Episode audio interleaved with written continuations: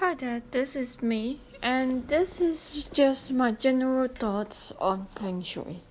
And the reason why I'm talking this in me talk is because, well, I've been studying Feng Shui for a really long time, and recently I went down a very interesting path, journey if you will, and I went to read a lot of old books. Now everything is on the internet, everything is available very easily, and a lot of the old books are out there.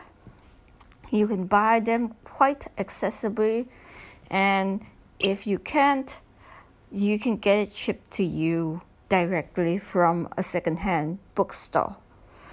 So yeah, there's a lot of books around, and before this, I was reading books that weren't of value, meaning the person who was writing them didn't have enough understanding of the Feng Shui concept.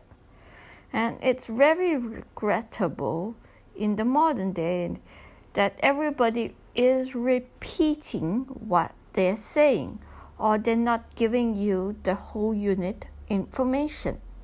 So I thought I'd come here onto my podcast and tell you what Feng Shui really is and where it comes from and the lowdown on it. Now, from my understanding, and this is just my personal perspective, Feng Shui comes from the I Ching, Yi Jing, Yi, whatever you would call it, it comes from there, it stems from there, but nobody teaches how you interact. Now, what you need to know to know what Feng Shui really is to study the Feng Shui compass. Now, this compass is the headaches of all headaches. What is on that?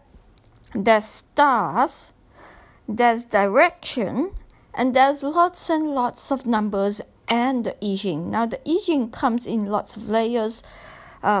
A couple, and when you get access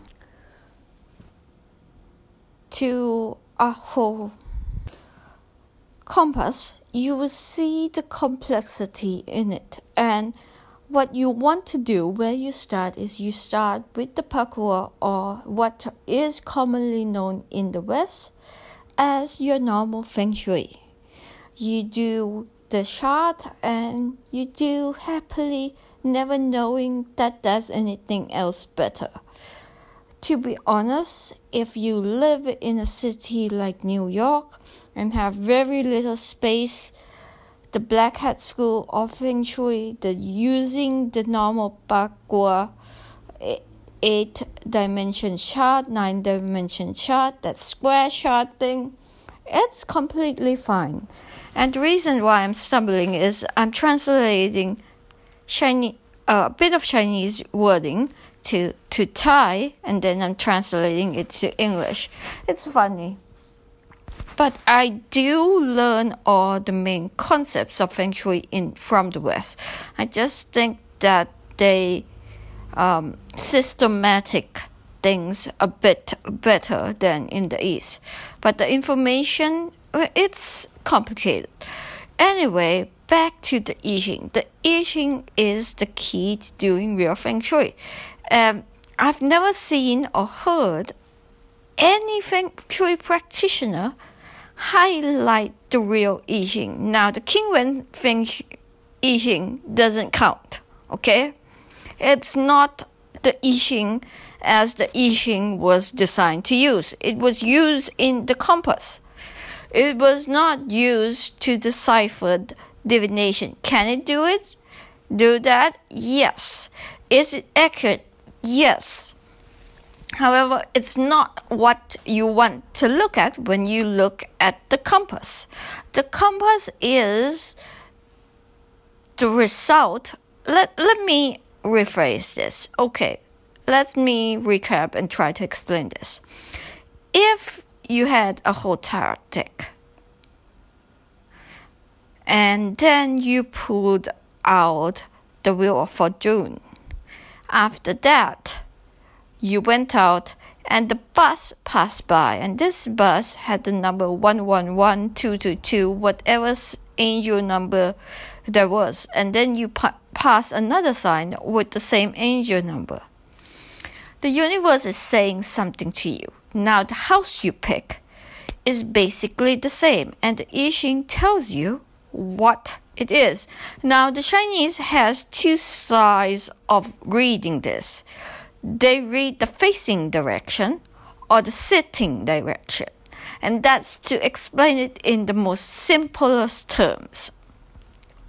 When you look at the facing direction, it means that the energy is hitting at you, moving towards you.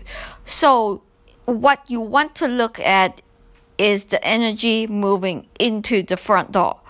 This school of Feng Shui looks at the front door, and it goes into synchronicity with the horoscope and the five elements. That's plain simple the secret to the house facing school of Feng Shui. You look at the I Ching interaction of the animal signs and the elements, the five elements. Now, disclaimer here. The I Ching itself can be divided into triagrams. Now, these triagrams, there are 8 elements that interact, but these 8 elements are within the 5 elements, so it's a bit complicated, and it doesn't really link or gel well, and to explain it, it would go into very deep and very complicated concepts that I really don't want to explain over voice. And it takes a lot of effort, and I don't think it's something I am at the point that I'm going to explain and you would understand. I could get to that point in 10 or 15 years or maybe shorter, but that's for another time then. Now, let's move back and look at the sitting direction.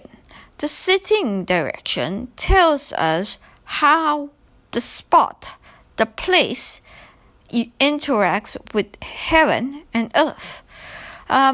If you were to look at the parkour, this would be the early form of the parkour. It will not be using the more modern day or the King Wen form of the bagua, which is the one you're going to probably be using. So most people don't look at the sitting direction or sitting position. I would say that if you're buying a home or building something really big, it's going to be a mistake if you don't pay attention to how the natural energy is curated. It's existing, and the I Ching is the easiest way, so you would be able to physically see it.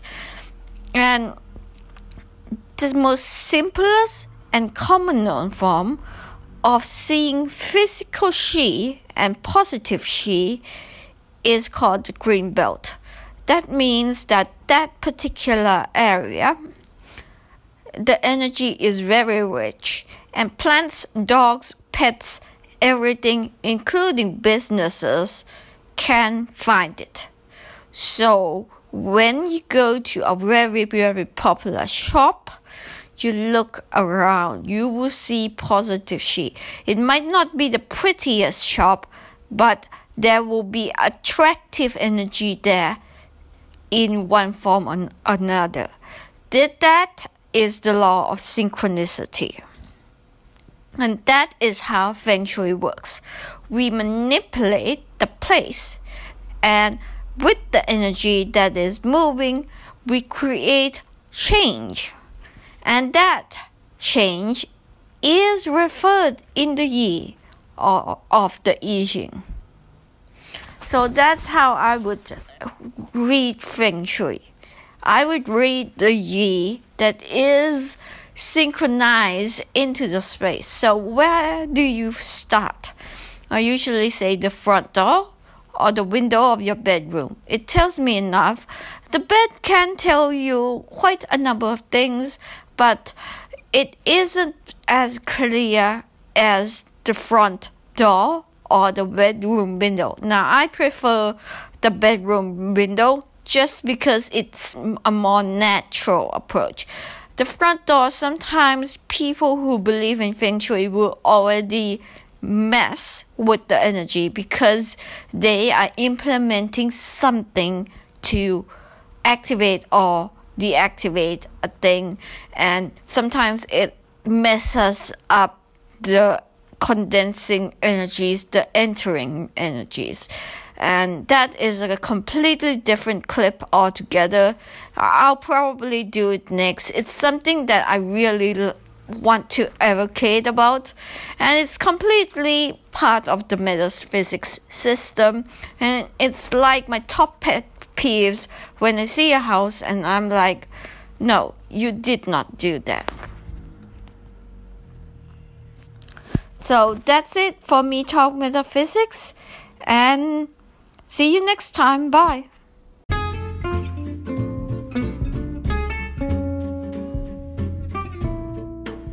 Time's up. See you next episode. If you're interested in tarot reading, my particular style, me style tarot reading, check me out. I'm at Me Tarot.